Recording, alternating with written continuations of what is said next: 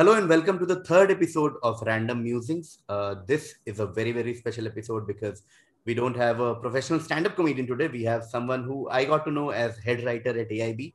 Uh, he's gone on to start his own company called ATS. We'll talk about it later. Uh, but very, very, very excited to call uh, Devaiah Bopanna as the third guest on this series, Random Musings. Dev. What's up? Hi, Devi. Hi, hi, hi. So, I, such a pleasure. Thank you. Thank you. Thank you for agreeing to be a part of the show. I'm very, very excited about all the things that we are going to talk about today. Uh, why not? We talked about AIB, so let's start from there. Uh, Dave, you've had a very, very interesting journey. Uh, I, from whatever little I know, uh, you used to work uh, in an advertising firm. So you were in their team and you used to do copywriting and like all the usual creative agency things. And then when I met you, uh, you were a head writer at AIB. Without doubt, one of the one of the biggest and most popular uh, comedy collective and comedy channel uh, of our times. And uh, you worked on so many sketches there. And then, uh, of course, uh, post AIB, you started your own thing called ATS, All Things Small, which is doing some wonderful work. Uh, you recently also contributed to this very, very viral campaign by Cred, and you did the Indiranagar Ka Gunda and everything, along with your team, of course. Uh, so I want to talk. I want to start uh, today's episode by talking about this journey. I have so many questions, but we'll uh, we'll just stick to some of the things uh, from a writer's perspective. For example, you're working in a firm where you are essentially getting brief from a client, and then you are writing copy for them. You're devising their communication, etc., etc.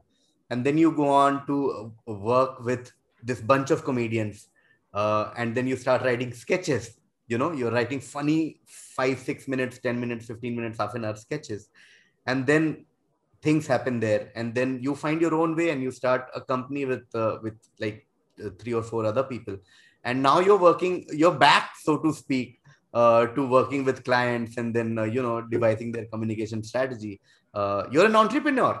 Okay which a lot of people do want to become. So i want to talk about this journey and what are the things that you learned things that uh, you would want to sort of uh, share with us and our viewers and our audience um, and maybe towards the end talk about as an entrepreneur uh, things that you learn do the do's and don'ts essentially this journey is how i want to start today's episode with over to you Dave. well uh, thanks thanks for having me KV. Uh, really honored uh, and you know thanks for making me wear a shirt uh, uh, that, uh, that it's been a rough year for my shirts. It's never come out during the pandemic, and finally today found an excuse. But having said that, well, um, it's it's just uh, you know I just generally have one uh, policy you know that uh, I kind of look at when I'm making a major decision, usually a big career decision, which I've had to make like you know two three times because I switched industries um, so every time like i just have one filter which is um, um, you know never make a boring mistake right? Like uh, so even if and and i know this sounds maybe nice as a line but um, it's not one of those things that you know people kind of retrofit into their journey. Uh, but this has honestly been my policy you know pretty much right from day one because I, before all that i did my engineering so uh, to get from engineering to advertising was also a switch. Then from advertising to comedy was a switch, and comedy to like whatever non-fiction media companies a switch. And I've always felt that um, you know that's the only filter. Even today, um, when I have to take some big decisions or I have to you know uh, uh, in in across multiple formats, I just ask myself this question: you know, is this going to be a boring mistake? Um, and uh, then automatically it, the, everything just falls into place um, and uh, you know philosophically i just get aligned and i know what i want to do right? Like um, one instance was like say for example when uh, you know aib uh, kind of disbanded in 2018 um, had a good number of um, opportunities uh, to sort of go into the youtube content field because that's what i was doing for you know from 2015 right? And was in the thick of things right? Saw the evolution of the internet um, and of youtube. Um, and i always felt that okay um, now what right? Because it, everything was all of a sudden. And i could have joined another comedy collective or i could have joined another youtube channel. I could have continued writing sketches. But consciously uh, I didn't want to do that because it would have been like, and and then there was this opportunity that came along when I was doing, I was consulting for, uh, you know, like a few companies, and then I was like, what is the next move going to be? And then there was this uh, company that uh, a few journalists were planning to set up. Right, this is not even nothing that I've done in the past. Uh, a, a, a very like you know journalism driven media company nonfiction where we deal with true stories, research, um, uh, you know, uh, uh, uh publication, um, um, and a different code of ethics and I mean, different code of conduct. This is a completely different field, right? And uh, when that opportunity came, I, just, I asked myself, and it was a big year for me, right? Because um, uh, it was the year i think uh, it was the year where uh, my wife and i we were expecting a baby our first baby. And so there are a lot of life there a lot of changes were happening that time. So i just again asked myself this question when that moment came like you know is this going to be uh, an interesting mistake? And you know everything pointed to yes okay starting a media company and it going completely bust uh, uh, with a bunch of journalists trying to do non-fiction and publication will be an interesting mistake. What would would have been a boring mistake would have been like uh, joining another YouTube channel, or like uh, you know doing what I was doing at AIB but doing it poorly for someone else. Um, so that has been somewhere my guiding principle uh, every time I'm confronted with a big decision. I just wanted to quickly ask you about uh, this field because your the ATS, for example, the company, and everyone who is listening to us can check out all things small. Uh, they have a bunch of podcasts, bunch of uh, uh great news website, a lot of non-fiction documentary, and many things that Devaiah can maybe talk better about. But essentially, it's still a journalistic, uh, you know, work uh, but not traditional journalism, right, Dave? Like it is not a, a, a news channel, so to speak, or it's not no. a beat reporting, or it's not a, no. a Twitter channel of like breaking news. It's very different kind of journalism. And I've read some of the articles that you know your team sends to some of us. Uh, I was recently working, uh, reading about an article about uh, Tamil cinema and the meme culture, which like blew yeah. my mind.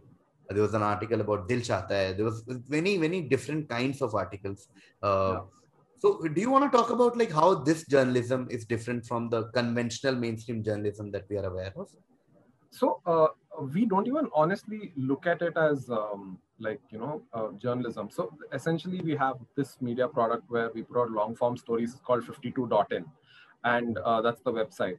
So, uh, we look at sort of deep diving into one story every week uh, from the Indian subcontinent to the world and uh, this uh, these stories don't have to have like a timestamp on it. You know they don't like the, the one of the filters it shouldn't go it shouldn't be irrelevant after like three weeks of publication right? Like uh, of publishing.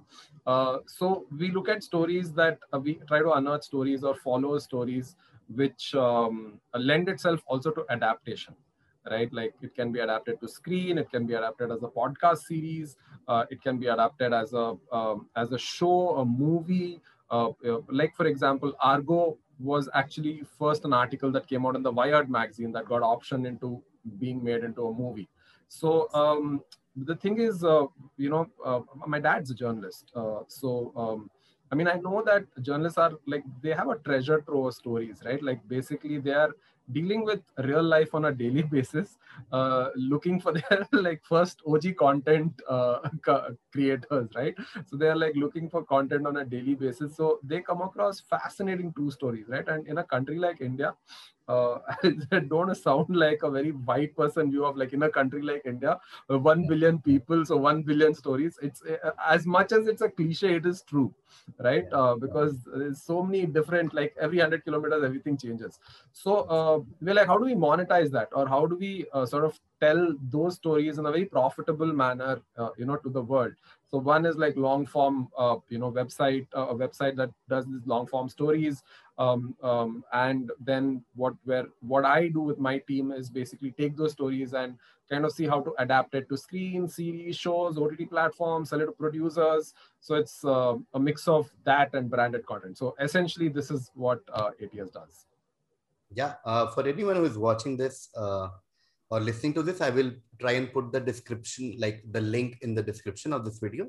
And please do check it out, 52.in. I'm not promoting it because uh, Dave is, but legit as someone who reads a lot, a lot of these uh, articles, I really find them like they are some of the best articles I've ever read. There's an article about Punjabi MC and Mundian to Bach Ke Rahe, and it yeah. is one of the most like research exhaustive article yeah. that I've ever read. It it's was... uh, it's led by Supriya Nair, who's like one of the finest long form editors in the company. She's my co-founder. So uh, so yeah, I think all props to her and Vikram and their team actually. Yeah, yeah, yeah. Okay. Uh, one thing that you also talked about in in when you were talking about your journey in from engineering to advertising and how this one p- particular year was pivotal for you in terms of professional and personal uh, growth is uh, the entire transition from AIB to ATS. But also you touched upon, and I'm, I want to delve deep into it. You said you and your wife were expecting, and now you're a father. Uh, and I can't help but talk about fatherhood, Dave, because uh, mm-hmm. first of all, uh, the reason I why I want to talk about it is first that I don't have many friends who are fathers. First, secondly, fatherhood is a topic. Parenting more than fatherhood is a topic that's uh, that's being discussed a lot in this world right now, especially in our generation. Okay. Uh, in the sense that there are so many married couples right now who really don't want to become a parent. And uh, it's normalized to use a, a, a very popular word. Uh, a lot of people now are like, it, there's no need to be a parent. Or like people say things like, why, why bring another child to this, uh, this uh, world, etc., etc. But uh, I've personally seen you evolve as a father. but obviously, you can talk much better about it. As to what has changed in your life uh, since becoming a father uh, any learnings that you want to share with us? Your views on parenting uh, anything anything anything that you want to talk about parenthood? Well uh, it, it's it's a very different life you know uh, vastly different from the way i imagined it to be. And uh, i completely underestimated um, this whole phase of life right? Um, I will not lie. Um, as much as it's glorified and you know, like it's like you know how capitalism has ruined fatherhood or parenting is they've just made it such a warm and amazing thing at all times, right? Like there's Father's Day, and then there's a way they portray, uh, you know, like fatherhood, like uh, you know, bring up a child. It's it's actually, and I honestly fell for a lot of those things, right? um, and now it's just so different and so difficult. It's one of the most difficult uh, things i've ever done. And um, much like any job there are some very bad days all right? And um, so it's very weird. I, I don't speak about this so much online, um, but uh, uh, but yeah, I mean, uh, this is the problem. I think uh, doing conversations on the internet with really close friends. Uh, uh, so, but yeah.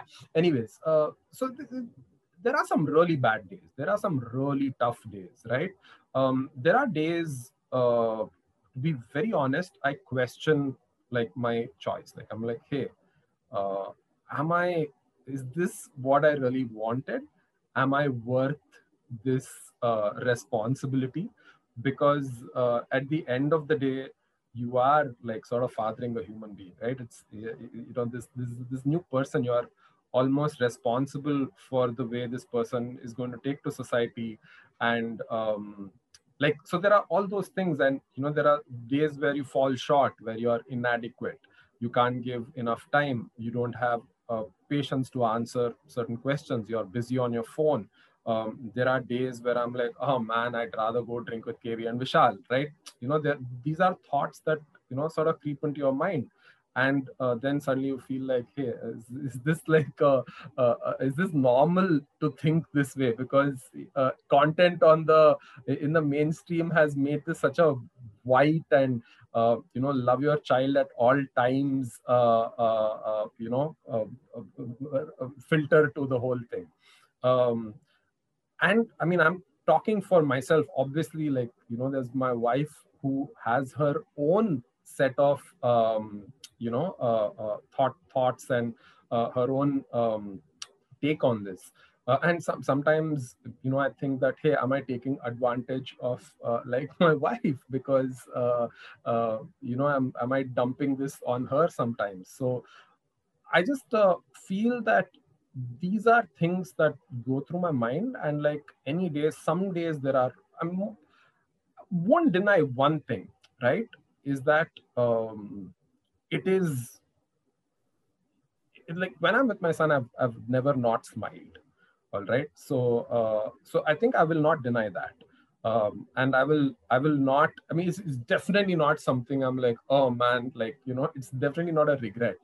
But uh, you know what i'm saying right? When there's a task and you can't do it well you question your ability to are you the right person for the job right? You don't complain about the job but are you the right person for the job? So i question that sometimes. And um and that i feel has been uh, takes a it it it um, subconsciously dictates a lot of decisions that you take in your real life right? It um, like i was talking to a friend about this the other day um, it's like I, you have to announce your retirement from the phase of your life where you didn't have a child. Uh, it's like almost like a sportsman right? Saying that like hey i'm uh, hey that's it. Like you know i'm retiring. I'm not going to be playing so you have to sub like technically you have to announce a retirement like i will not i can't be that person anymore um, I've moved on, right? And I didn't get to do that um, while I was because because these are this is new information that has come to me, and I think I should have treated it better that way. Uh, but now I'm kind of um, sort of getting there uh, in terms of uh, being more responsible and not missing out uh, and not. Um, I mean, I'm having bet. I'm having a higher frequency of good days uh, as opposed to like a few months ago where I thought I was having a higher frequency of bad days about falling short uh, in the responsibility and then questioning if I was the right person for the job. Uh, mm. One uh, strange coincidence I just realized is that, is that uh, this week actually, uh, this past Sunday was Father's Day. So uh, yeah. great, happy Father's Day to a father in the world who's watching it and it. Um, one small thing that I found very interesting in what you said, Dave, is uh, is this uh, thing about uh, a lot of uh, and such is life nowadays, and that's how internet is nowadays. That a lot of people actually use. Uh, uh, there's no better way to put it. Like sometimes their parents or their kids as as content. Yeah. You know what I mean? Like your your kids are also uh, I don't know. Obviously, it's a huge topic, and we might just not want to talk about it as well. But uh, this is something that I've observed as a third party, where uh, uh which is something that I don't relate to, but I do see people doing that, where uh, uh, you know your kids, every step of the child is is not just your own personal journey, but it's also out there on internet. It's not the way that you and I grew up, and that's why it's very strange for us sometimes uh, we legit have difficulty finding our, our kids' photos, in the sense, our photos when we were kids. But I don't think uh, your kid, when he grows up, he will have everything documented, especially in your own phone. But there are so many kids for which, for whom this their entire life is out there on internet. You know, did you uh, what? Do you have any any take on on like uh, you know kids and social media or like some something in in that zone? I mean, see, it's uh, to each their own okay? But i uh, never share anything about my son on social media. Uh, not a picture. Uh, i don't talk about him as well so much or i don't think i've ever spoken about him at all uh, on on like on the internet or through my whatever social channels. Um, because um, look we are in the content business right? This is this is our work and we know why we do it. And that is the most scariest part right? Uh, we know why we are on the internet. We know why we post. We post to get validated. All right? Like we can have lofty we, we, we could have you know like intellectual answers to these things but we post to get a like share and comment. All right? That's the primal behavior of the internet right? And i just feel that that is a cycle.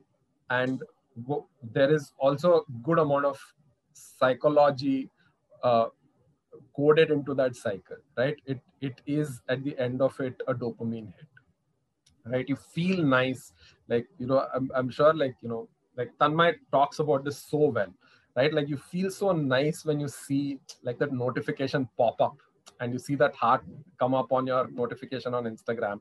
You feel immensely amazing when you see 10 hearts you log in you see 50 hearts. Like you know it just gives you so much such a good feeling.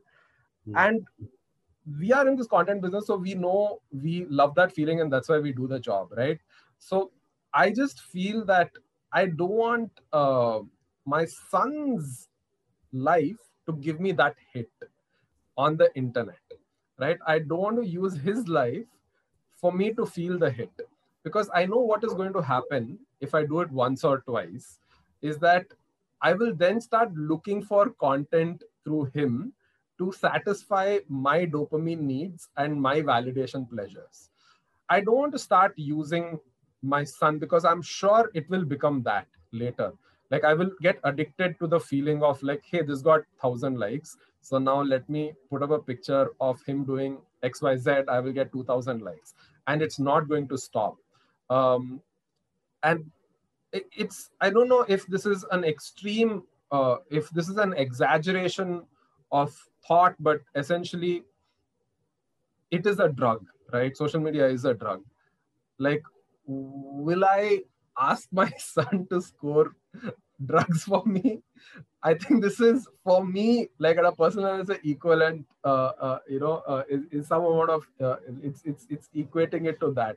Like using my son to give me my kick um, is that but i know people do it and uh, i mean they it's it's completely on them and uh, it's if whatever gives people happiness like there's no like right or wrong way of parenting. I'm doing 100 other things that are wrong. Maybe parents will look at it and say wow like this is a complete no no you can't do these things.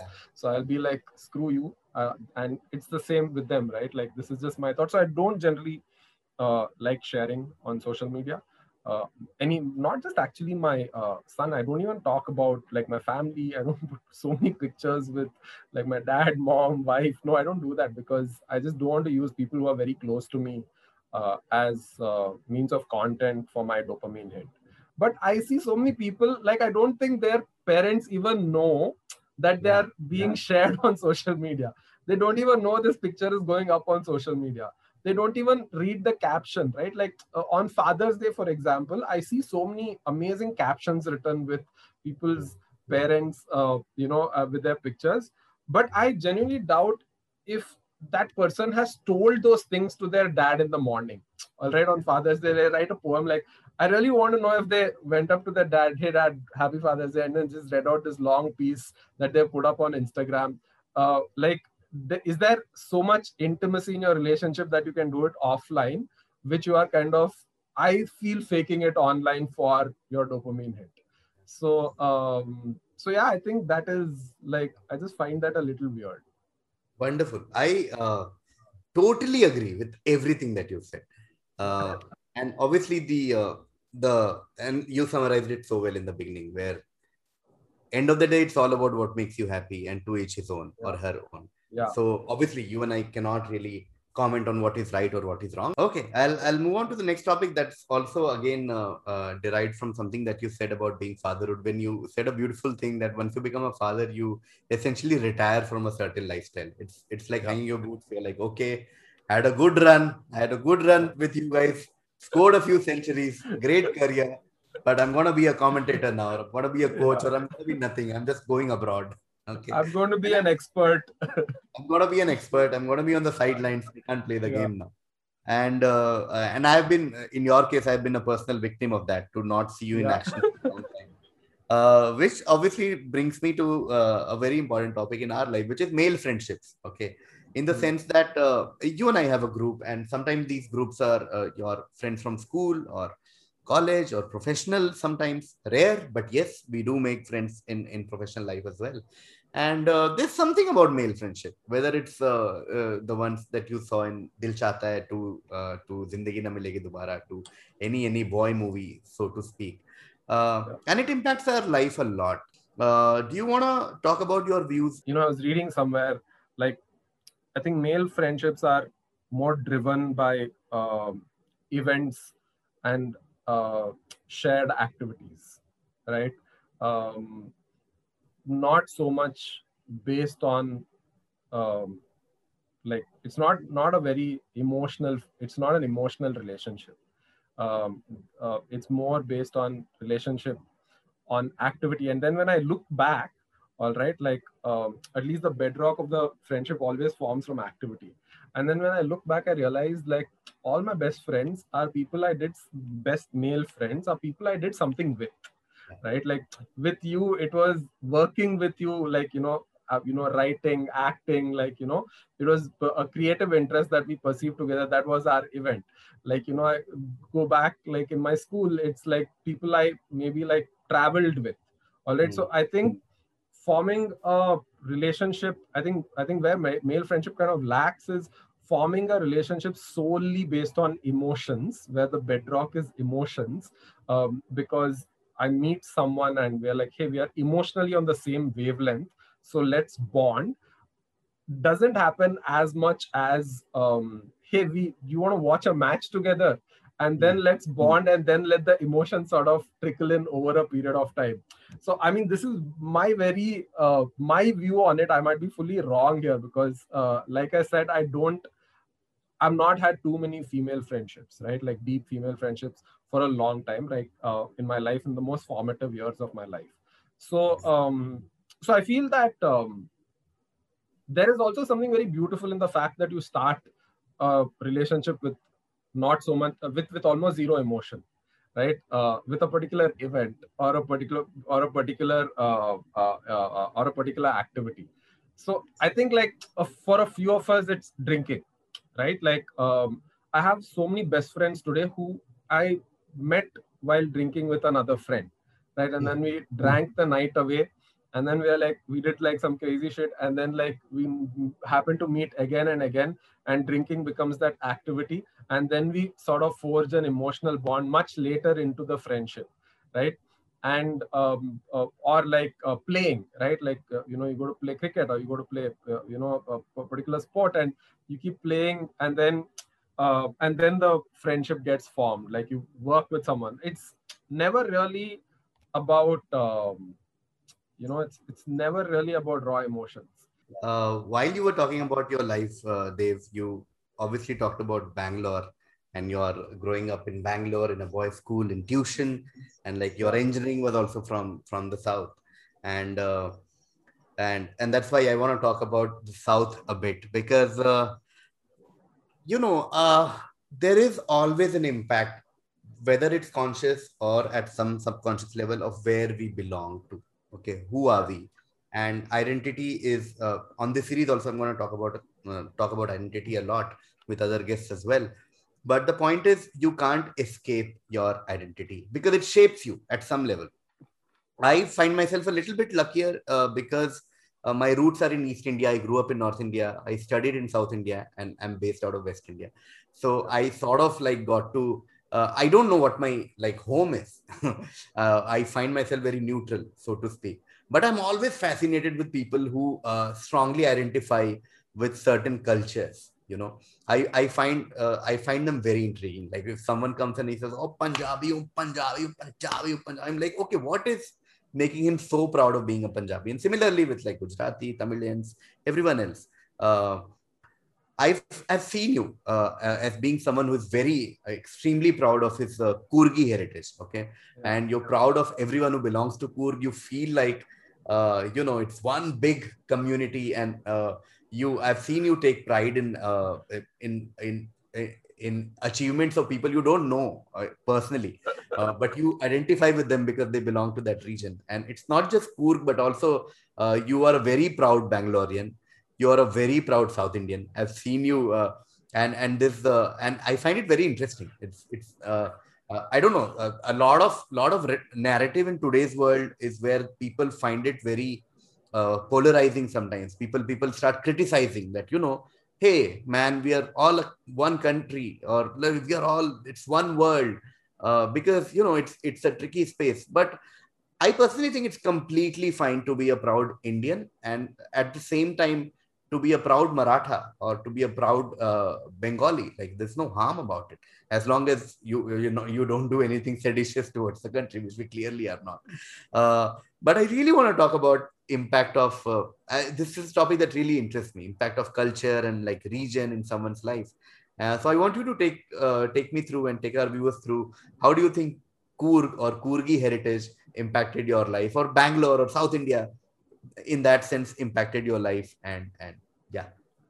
I, I think that you know um, like again this is my view on it but i just feel that um, you know cultural identification right um, is like a very good insurance in life um, where if you like can't make your own connections or if you can't uh, or if you fail at sort of scoring good relationships good friendships um, you know uh, good acquaintances there is always like a someone you share a ritual or someone you culturally identify with to make you belong.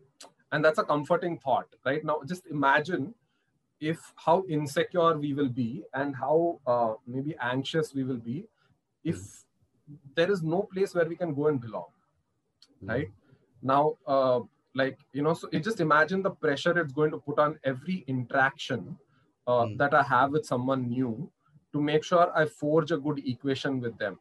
Because tomorrow if i do not make my own equations and forge my own equations i don't have a place like to go just belong. Because i didn't create my tribe. I didn't create my army right? And that is not a skill that everyone can sort of possess. Like you can't be an extrovert and you can't be like hey this is my gang right? Like not everyone's good at like making that gang.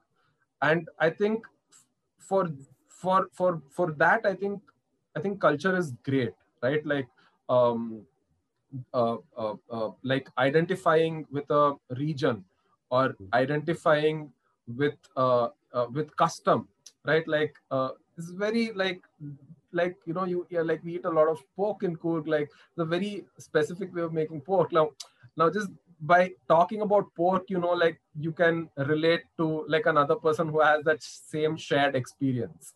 So i think that shared experience provides a good insurance if you can't make your own gang in life or if your relationships fail that you know you can always go belong to some place. Otherwise i think it's going to make a lot of people very anxious right? Um and I, there's al- also a flip side to that right uh, where wherein it can also make you very lazy saying that i don't want another worldview.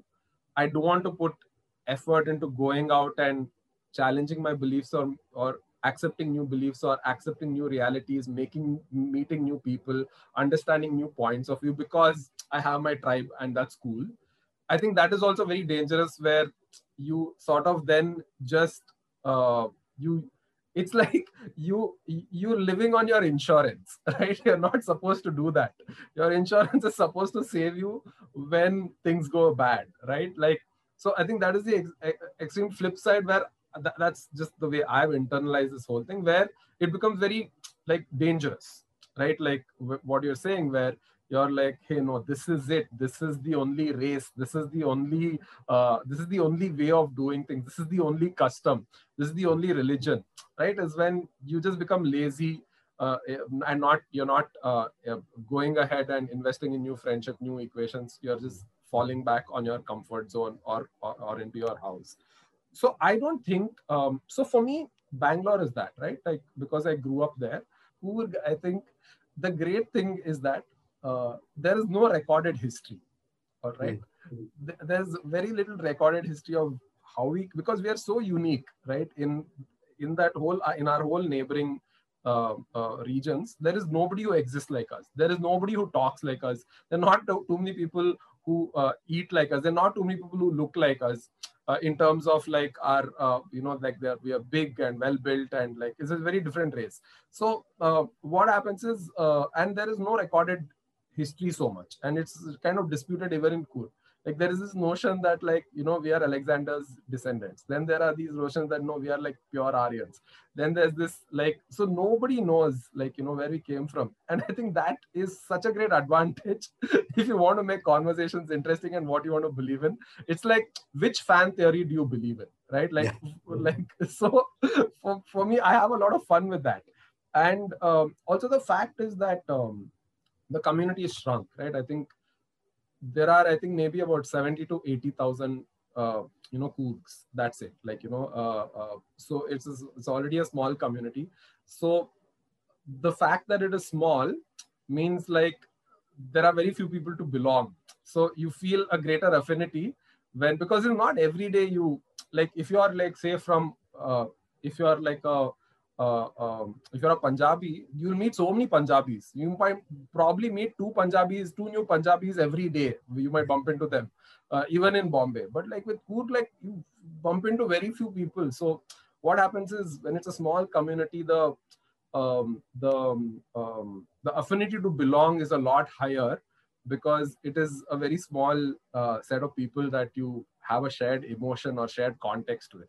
So um, so that's why I've, I've you know I particularly feel very happy whenever someone from Coorg is doing very well, right? Like uh, whenever I say Robin Uthappa is playing well, I'm super happy. I, again, I don't know if you know what their thoughts are or if they belong if they look at uh, you know i don't even know how they identify themselves with um, like if say rohan bopanna is playing well like hey man that's like that's pretty cool so uh, it's uh, uh, so yeah i think because there are small lesser number of people uh, the um, the affinity to belong is a lot higher and um, so you feel just a good amount of joy when someone from your region does well yeah.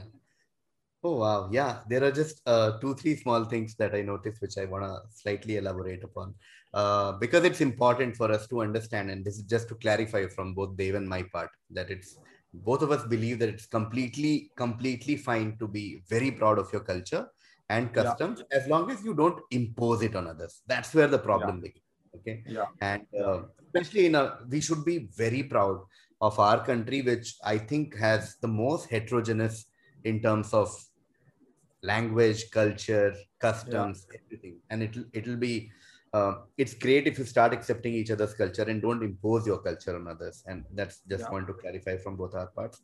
Oh, okay, Dave. Uh, I want to uh, touch upon our last topic, which actually I saved the best for the last because this is a topic that's very close to both our hearts. We are talking about nostalgia and content and movies and sketches and etc our next topic is Ram Gopal Verma. Okay. And uh, this topic is very, very close to both our hearts. So I'll just give an intro of what I feel about him and what we have discussed earlier offline. And then I'll let you uh, do your analysis of Ram Gopal I, Verma. I think, uh, uh KV, uh, I think the first time, I don't know if you remember, I think the first time, I think our event, like, you know, in our male friendship, of course, there is like working, of course, there's like a bunch of things. But I think one of our big events has been Ram Gopal Verma. I don't know if you remember this. I think the first time we ever chilled, all right, the first time we ever bonded and chilled in general, because otherwise it used to just be work, right? Um, you know, uh, we just knew each other as okay, uh, uh, Kumar Varun, like good actor, can make like bad lines funny. Uh, call him, let's just get him to table read and we'll be set. And then we would go on set shoot and like you know we just go back. And it was a very i mean it's still a very good relationship. It wasn't like hey very cold or anything. But i think that this was i think it shot um, apps for people. And i don't know if you remember uh, the shoot went on till i think as usual went on till some 11 in the night then we went to this very shady bar in juhu uh, uh, called uh, fusion and we started drinking and I think that's the first time we had gone out drinking or something. It, was an extended group, and I remember a lot of people were talking. And then the conversation of Ram Gopal Verma came up. Okay. And I just remember how passionate both of us got about this uh, about this person.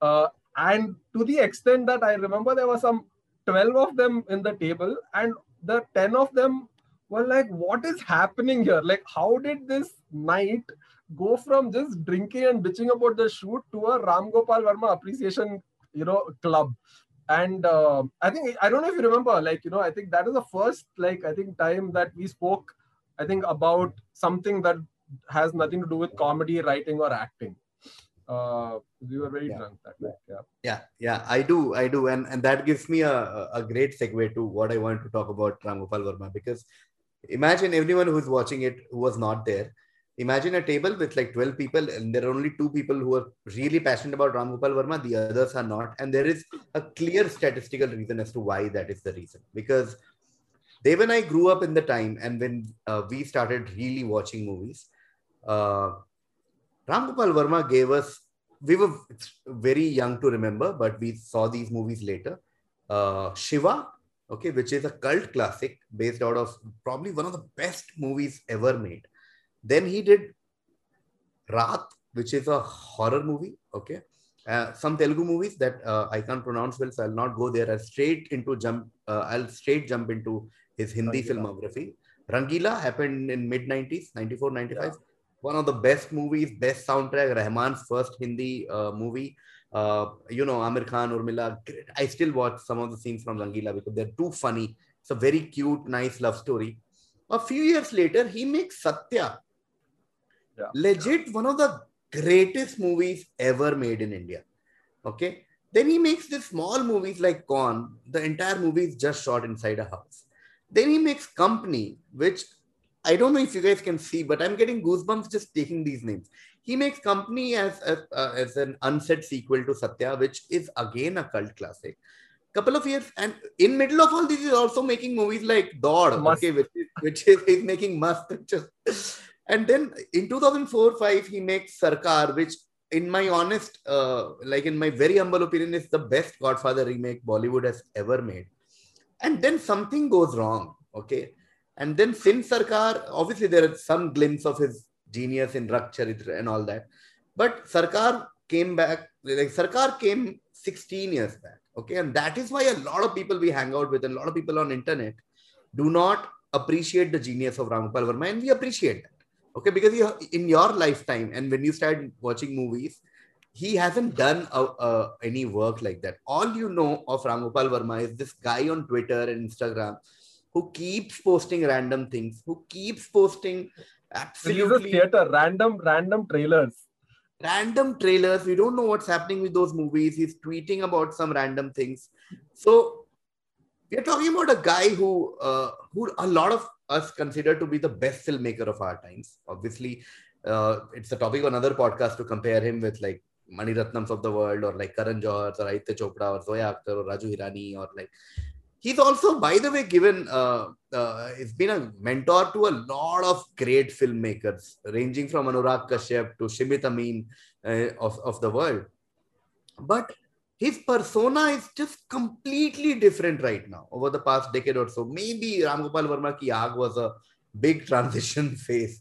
Uh, so I, I want to like ha- pass over the baton to Dev to talk about it. We are talking about Ram Gopal Verma people. Uh, we are talking about Ram Gopal Verma, everyone who is who, who's uh, and when I talk to Dev, I obviously want to talk about his opinion on him as a filmmaker, but I also would want, I would love for you to talk about his uh, persona now, or like how PR sort of plays a role in someone's, uh, uh, how it affects their work, because nobody right now talks about RGV's, uh, you know, uh, uh, movies anymore. Uh, okay, and you know, so essentially about image, PR, positioning and how a career you know takes a path where you just become somebody very different from what you were supposed to be just a decade back.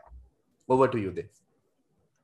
yeah i mean so what like what pisses me off is the amount of like he doesn't get any respect anymore.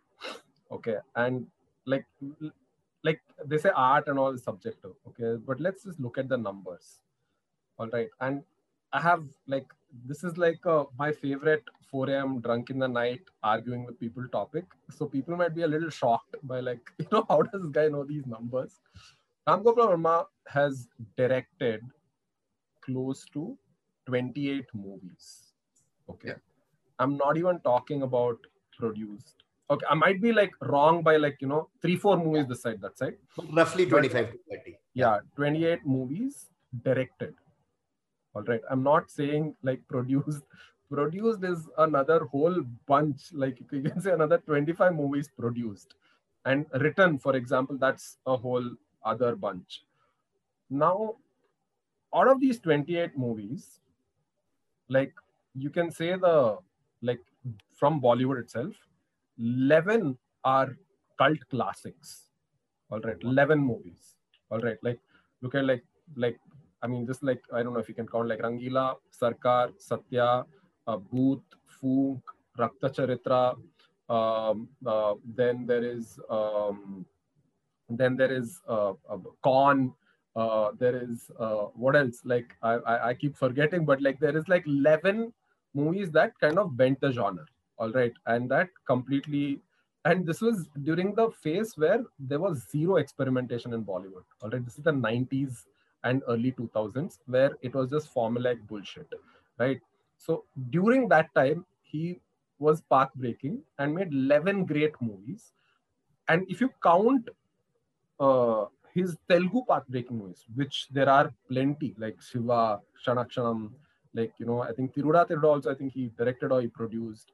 Um, uh, Raat, Raat is a Telugu movie that got, I think, uh, dubbed later. So there's a bunch of like, so if you look at all these 18 movies, 18 cult movies, I'm not, I'm out of like say 28, and if you count his Telugu movies, I think a number goes up to some 30, 32. There's like 18 amazing movies this guy has made. Okay. Now you look at in the same time frame, okay, like say 11 good Hindi movies, like because it's easy to compare and uniform. You just see in the same, same time frame, like say Raju Hirani today as like, fuck, what a great filmmaker, everything. He's made six movies. Okay.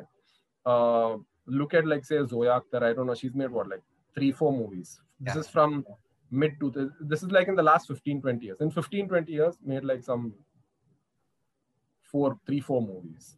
Okay. Uh, who are the other films? You like take Sanjay Leela Bhansali, okay? Right from I think in the last 20 years, like in the last I think more than 20 years, like eight movies. Eight movies of which eight is his full amount of films. Yeah. Okay, of which you can say like about five to six are like right when that are massive hits. Okay.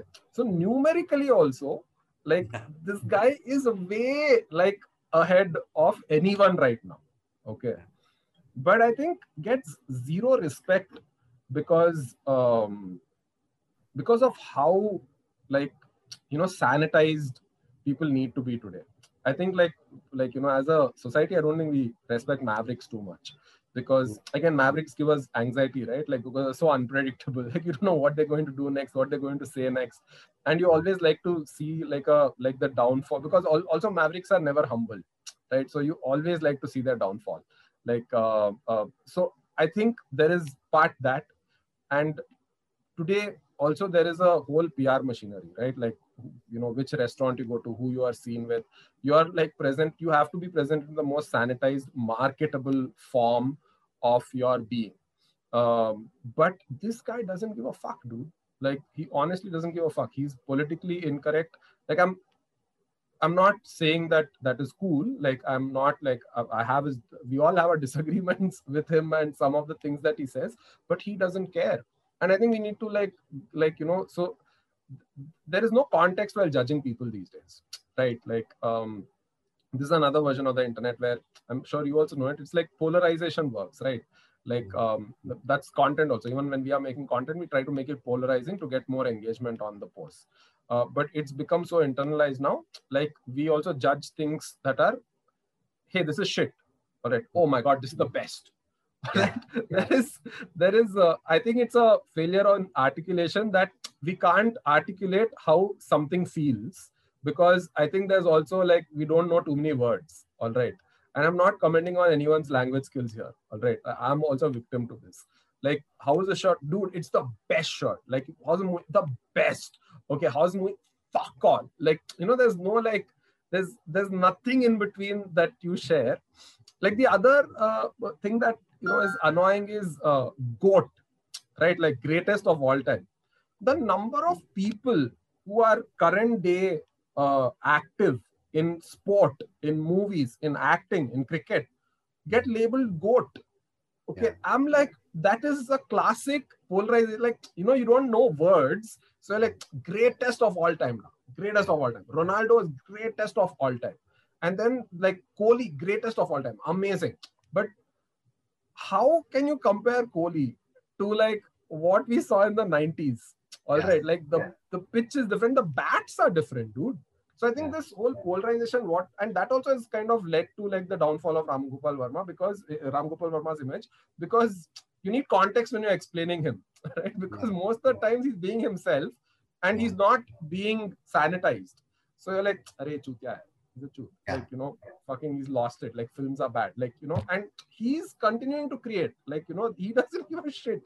And what that has happened is this social media and this whole uh, image sanitization has, I feel, kind of um, like, you know, ruined his own career, despite the fact that numerically he is currently among all those who are living the greatest of all time like even, even if you can discount and the fact that he made these movies when nobody was making Bhoot right? Like it was like late 90s early 2000s everything was just like kind of one trope like you know of a love story that looks nice. Yeah. and then like those are movies you make today and you'll still if you make those movies today you're called like wow like you know maverick. But he made that then. But it's also, uh, man, there is just so much to talk about Ram Gopal Verma. So we'll have to stop at some point because there's also an angle that, to be honest, he hasn't really made anything great in the past many years. That's also true. But it's Yeah. also, you can't take away the kind of work he has done in, in terms of like using Yeah. steady for the first time in India in Shiva. There's a one shot scene in Shiva, which is so long when India, no one had even, like a lot of people hadn't even heard of a one, like a oneer. Uh, Yeah. And then, of course, Satya had zero star power. The only star in Satya is Urmila Matondkar. No Yeah. one had heard of like Manoj Vajpayee and Chakrabarti and anyone else. In uh, anyway, so yeah, we'll come to that. But thank you, Dev. Uh, we've had very, very, very, uh, I feel enlightening and enriching conversation. I'm now going to move to uh, this last fun rapid fire round that I do with all my guests, where uh, the only rule is you're not allowed to think. Okay, you have to answer Wow. the first thing that comes to your mind. Okay, okay and we'll then uh, sort of like take a look at all your answers, and then we can talk about them. Okay, Yeah. cool. Dev, are you ready for rapid fire? yeah no let's let's Okay, cool. Favorite AIB sketch of all time. uh honest flights Worst AIB sketch of all time. I, I think worst is like uh, uh, I I- if you rate it like uh, what do you say like uh, com- comparatively like what I least like for for me right least like for me would be uh, I think uh, uh, this sketch that uh, called Fevant. Uh, Puneet and Vishal are going to kill me for this. I was a part of Fevon. Uh, Rohan and I, I still get Facebook. I know. Uh, Rohan Joshi and me at a wedding, but we'll come to that. So worst, Fevon. Uh, your favorite AIB member out of the four? That, that's very tough. Tanmay. Okay. Uh, best RGV movie of all time. Uh, Sarkar. Best thing about Bangalore. Brigade Road. Favorite cricketer of all time. Robin Uthappa. Uh, according to you, the best cred ad amongst all the ads that came this year. Uh, the, the, the fast bowlers one, the OG, we are the OGs. Okay. Best book that you've ever read. Um, wow. uh, I think uh, Catcher in the Rye. One thing that South India has that North India doesn't. Filter coffee. Okay, one word about each AIB member. Okay, so I'm gonna tell their name. First word that comes to your mind. Tanmay Bhatt, Crazy. Rohan Joshi, Beautiful. Ashish Shakya, Intelligent. Gursimran Kamba. Uh, genius. Cool. That's your rapid fire. Uh, then we are going to go back to all answers now. Okay. Okay. Your favorite AIB sketch of all time is Honest Flight. That's Yeah, the- yeah, yeah. You were not a part of AIB when Honest Flight. No, right? no, no. Why do you think? I- Why do you rate it? Like, why did it come to your mind above like Honest Wedding, Honest Placement, Honest House Party, the greatest sketch ever? Come on, Dave. Uh, I, I, I think um, I think it's because I think that's one of the first sketches I ever saw, and I was like, um, "Wow, comedy can be done like this in India." I think uh, that was why I think for me, I just keep going back to it, dude, and watching it. Uh, Yeah. least uh, favorite AIB sketch of all time is Fevon. I know that was a branded sketch about a startup that dealt with rent. I think Yeah, I was a part of that. Rohan was there. There was a Asim and yeah. Why, why do you why do you think it's your least favorite? I, I I don't know. Like I think the point of the sketch, like uh, kind of uh, didn't like fly with me, and because of that, I never found it funny. Okay, and uh, I was like, uh, and and I remember seeing the first cut, and I'm like, oh shit, what is this? Like, I, I like nothing of it worked, and um, but yeah, uh, but I mean, it's written by I, I can say this uh, because um, I say this to Puneet and Vishal, and I can tell it to them on their face. And uh, also because I think for me they're one of my favorite writer. I think I think they're like the most genuinely talented writers. I think they've gone on to write like I think some of the best sketches. I'm not trying to save because I I'm like shitting on one of the sketches, but I genuinely believe this, and I feel they're so close to me that I can say these things to them on their face and say this here, and I know they won't uh, take it the other way. yeah, your favorite AIB member, you picked Tanmay Bhatt. Yeah, I mean, I think I worked the most with him. Yeah, uh, yeah, yeah. because he was kind of um, you know people were like I, I worked directly with him for the longest time, and um, I continue to work with him even today. And you know, there are some people who will forever remain your boss, even if you're not working for them. I think for me, that is Tanmay, right? Like, eh, for me, he is always my boss. Even if I'm not like right now, I don't report into him or whatever. But still, like when when I see like Tanmay calling, I'd be like, oh fuck, like uh, uh, you know, uh, like it's it's somehow it it's like oh shit, like uh, I have to be like uh, hey Tanmay, like I can never be like yo, what's up, man? Like this, I I can't address him like in a certain way. Like I can never be his friend, right? Like um, uh, simply because I think there's way too much respect. Like like literally, I think he changed my life. Okay, mm. so uh, where um, and there's is new industry and um, even now man like anything he does like he started vlogging now the whole internet is vlogging. Like you know he's he started like he brought this whole gaming content like now everyone's going everyone's doing live streaming. Like he started live so it's just like so ahead of the curve at all times. He's truly special. And um and it i find myself very lucky to have spent so much time with him uh you know for four or five years like on a daily basis hours mm-hmm. together and uh, i find myself even more lucky that he's someone i can call and ask him about anything and he'll always like answer and like he'll always he's always there to guide like most of us. I, I know even for you he means a lot. So um i think i think that's why like i think for me uh, favorite will be tanmay yeah, yeah. Best RGV movie of all time, Sarkar over uh, over everything because I think there's also memory attached to it, right? Like I remember uh, we had a math exam, it got cancelled. Uh, so so it was this, okay? It was like it was a Friday, and we had this, I think uh, M3, like you know, it was third third sem.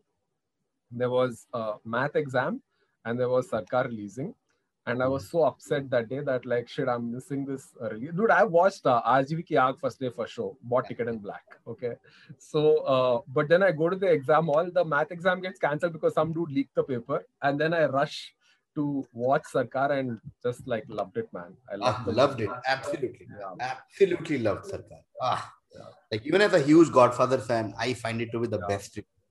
So good. Anyway, uh, your best thing about uh, Bangalore is Brigade Road. Yeah. Mm-hmm. That is a man like, that, I think that is the road that uh, like I see I grew up in the 90s, right? 90s I think that is the coolest road for me ever. Like I don't think any road will come close to being cool than Brigade Road because I, so even in Bangalore, I think that's the first place where consumerism, like anything that popped in pop culture, right, would pop in Brigade Road first in Bangalore. So I think right from like I think consumerism, brands, anything that came would come first to Brigade Road, and uh, it just has such a cool vibe, man. That road, I, I don't know, like the energy is so good, uh, you know, um, and it's kind of a little slope, so uh, it's always nice to walk walk down a little slope when you're just looking at every new thing in the world that is coming. You find like that shop or that store or something that is coming up over there. So um, so very progressive road, and it's changed over time and uh, the energy is still the same. And it's one road where i don't complain that like hey there was a theater here. It's not there anymore. Of course because it's brigade road. Like it has to change. And that's uh-huh. the charm in brigade road yeah. Favorite cricketer of all time you clearly showed your uh, your bias there. I mean robin uthappa is yeah. a friend of him he's a great cricketer but I I sort of expected you to say Rahul Dravid or I don't know Javagal Srinath. But uh, yeah, I think I think it was also because it was rapid fire and we just spoken about Robin Uthappa. Yeah, yeah. But uh, yeah, and uh, plus this one. Uh, so the I I think uh, um, I think for me, obviously, Rahul Dravid is like uh, again as a Bangalorean, shit, it just goes back to that. But uh, you know, I think Rahul Dravid encapsulates Bangalore for me, right? Like uh, nice, effective, uh, dependable. Like he's everything. Like if Bangalore was a person, it'd be like Rahul Dravid, right? Like classy. Like you know, it's what you uh, you know, it's like what you kind of it's just right, right amount of self confident, self confidence, and right amount of uh, uh, humility. So um, and also that all those are attributes that you know I talk about his game, but also it talks about him, right? Like um, complete team player, some great innings. So wow, yeah, man. Your best cred ad is uh, the the one with people. If people haven't seen, please go check this out. This is the one where uh, Javagal Srinath, Venkatesh Prasad, Saba Karim, and Maninder Singh and all make an Yeah. entry. Uh, can you talk about that ad for like a minute or two, or about the campaign, or anything that you want? to So? I think the reason why I think all of us, like say Puneet, Vishal, Nupur, and I, we, the, the the reason I think we really like that is uh, it just felt like we were in the writing room again at AIB because uh, you know we're writing a song and it's like you know there's it's a it's just like in any video right? Like when you write a song i think that's what brings everyone together because you're contributing a line here someone says a thought you're trying to rhyme it you're trying to fit the rhyme scheme you're like counting syllables and then you're like you know trying to make it smaller trying to make it funny like so i think uh, just writing that whole piece together after like AIB was like just so much fun and uh, we really were like we you know there are pieces of work that i mean i generally don't like I don't go watch my own stuff or like you know it's just like you generally hate it. Like it comes out like hey this could have been better this is but this is one piece of work we all of us liked like while we were doing it and then when the song came out we loved it. Like when Karan like sort of scored the track we loved it.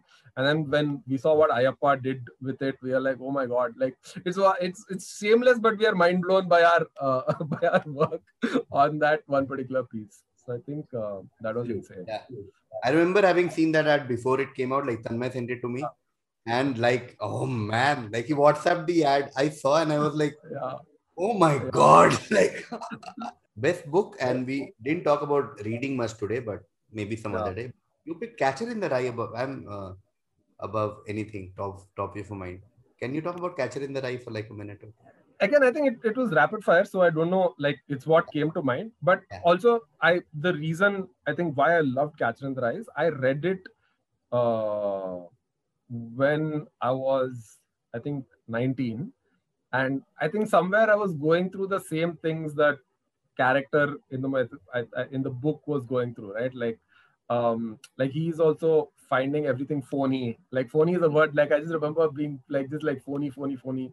Like uh, he finds everything fake. He finds everything stupid. He's like trying to figure out his whole life. He's like in this um he's, he's it's his formative years. And i read it in my formative years. And i kind of related to a lot of his anger and angst while uh, kind of reading it. So i uh, yeah so I, I i genuinely really liked that book yeah, yeah, yeah.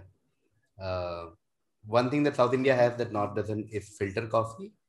yeah which yeah, which of course a lot of South Yeah. Indians are proud of. Um, one word about each AIB member. Obviously, this discussion can make another episode. So just quick, quick, quick reactions on everything that you said. You called Yeah. Tanmay Bhatt crazy. Yeah this is mad. Like you know uh, it's just keep shocking you every day by saying some mad shit and going and achieving it. You called Rohan beautiful. Just a very nice guy man. Like uh, just- just like he's so talented but like he's so down to earth that you can't believe that he can be so talented. Like it's uh, and he's just like a wholesome person. He's just like a very like like so just a very nice guy agreed, agreed. You call Shax intelligent, which yeah, Yeah. makes yeah. i think that's not surprising. I think everyone like is like um i mean i think most of us our first um like i know we've spoken about this. I think our first foray into comedy writing was i think Shaq's column in hindustan times right? Like i think uh, i think that is like we kind of little grew up on reading on those things. And then it was a little surreal to sit with him and write. And then you realize like oh my god like you know i think uh Shax is I, I genuinely feel you. He's such a good sketch writer. Like um like you know just jokes can like he can just take a normal scene and like kill it with some great jokes. Yeah. Like great learning. Totally. Agree. And i'm going to talk about it when he is a guest here. Uh, yeah. because he, he, finds it very uh, uh, sort of like he thinks uh, we are just exaggerating. But legit it sometimes real that we are we are just yeah. We are just friends with Shax like i can just be yeah. like hey, i can't. Yeah. Uh, last but uh, never the least you called uh, Khamba genius. Yeah. I mean uh, he's so i think he is truly an overachiever dude. Like um, with so one of the few people who uh, also it's not just comedy right? Like with him uh, his grasp on culture his grasp on academics his grasp and his take on everything like it kind of like shocks me that um, you know one person can be like some five six people put together into one person. Like you know what i'm saying? Uh, his worldview is like so good. Like writing i mean also again like writing with him uh, like I, I think he's the least that i worked with at aib because he was also working on a show when we were like working. But uh, the every time I worked with him, I've just like left the room feeling very inadequate, and I think I'm like, oh my god, I have so much catching up to do. Guy's yeah. just like he's just so natural. Yeah, yeah. Ah, that brings us to the end of the episode. Uh, Dave, thank you so much for being a part of this. Uh, the range of topics that we discussed is really overwhelming, and I also believe that uh, there are just so many more episodes that can come out from our conversation, but there is a time limit but maybe sometime soon. But thanks, Dave. Means a lot to me that you came and shared things. We shared about fatherhood for the first time anywhere. So yeah. uh, very humble that you made this a platform where you you talked about your kid and everything else. Not at all, man. Like I think um, I think it's like uh, basically I feel that uh, um, like I, it's like how you say you know like I'm friends with Shax. It's like uh, I'm friends with KV. Like you know I think uh, this is that for me where um, because I've seen you guys uh, right from when y'all were like literally nobodies, right? Like, uh, and like just seeing your journey has also been super inspirational, like with what Rahul and you have done. And uh, I was so honored actually when you said like, "Hey, can you come?" I was like, "Oh, me? Like, yeah, sure." I think I'm the least famous friend you have. So, uh, and you call me. So, thank you so much. I'll call Vishal Dayama for the next episode, and then you are okay. That makes me feel better. Like, you know, I won't be the least famous guy on Random Musings but thanks, Dave. Thank you so much. Okay. Thanks so uh, much.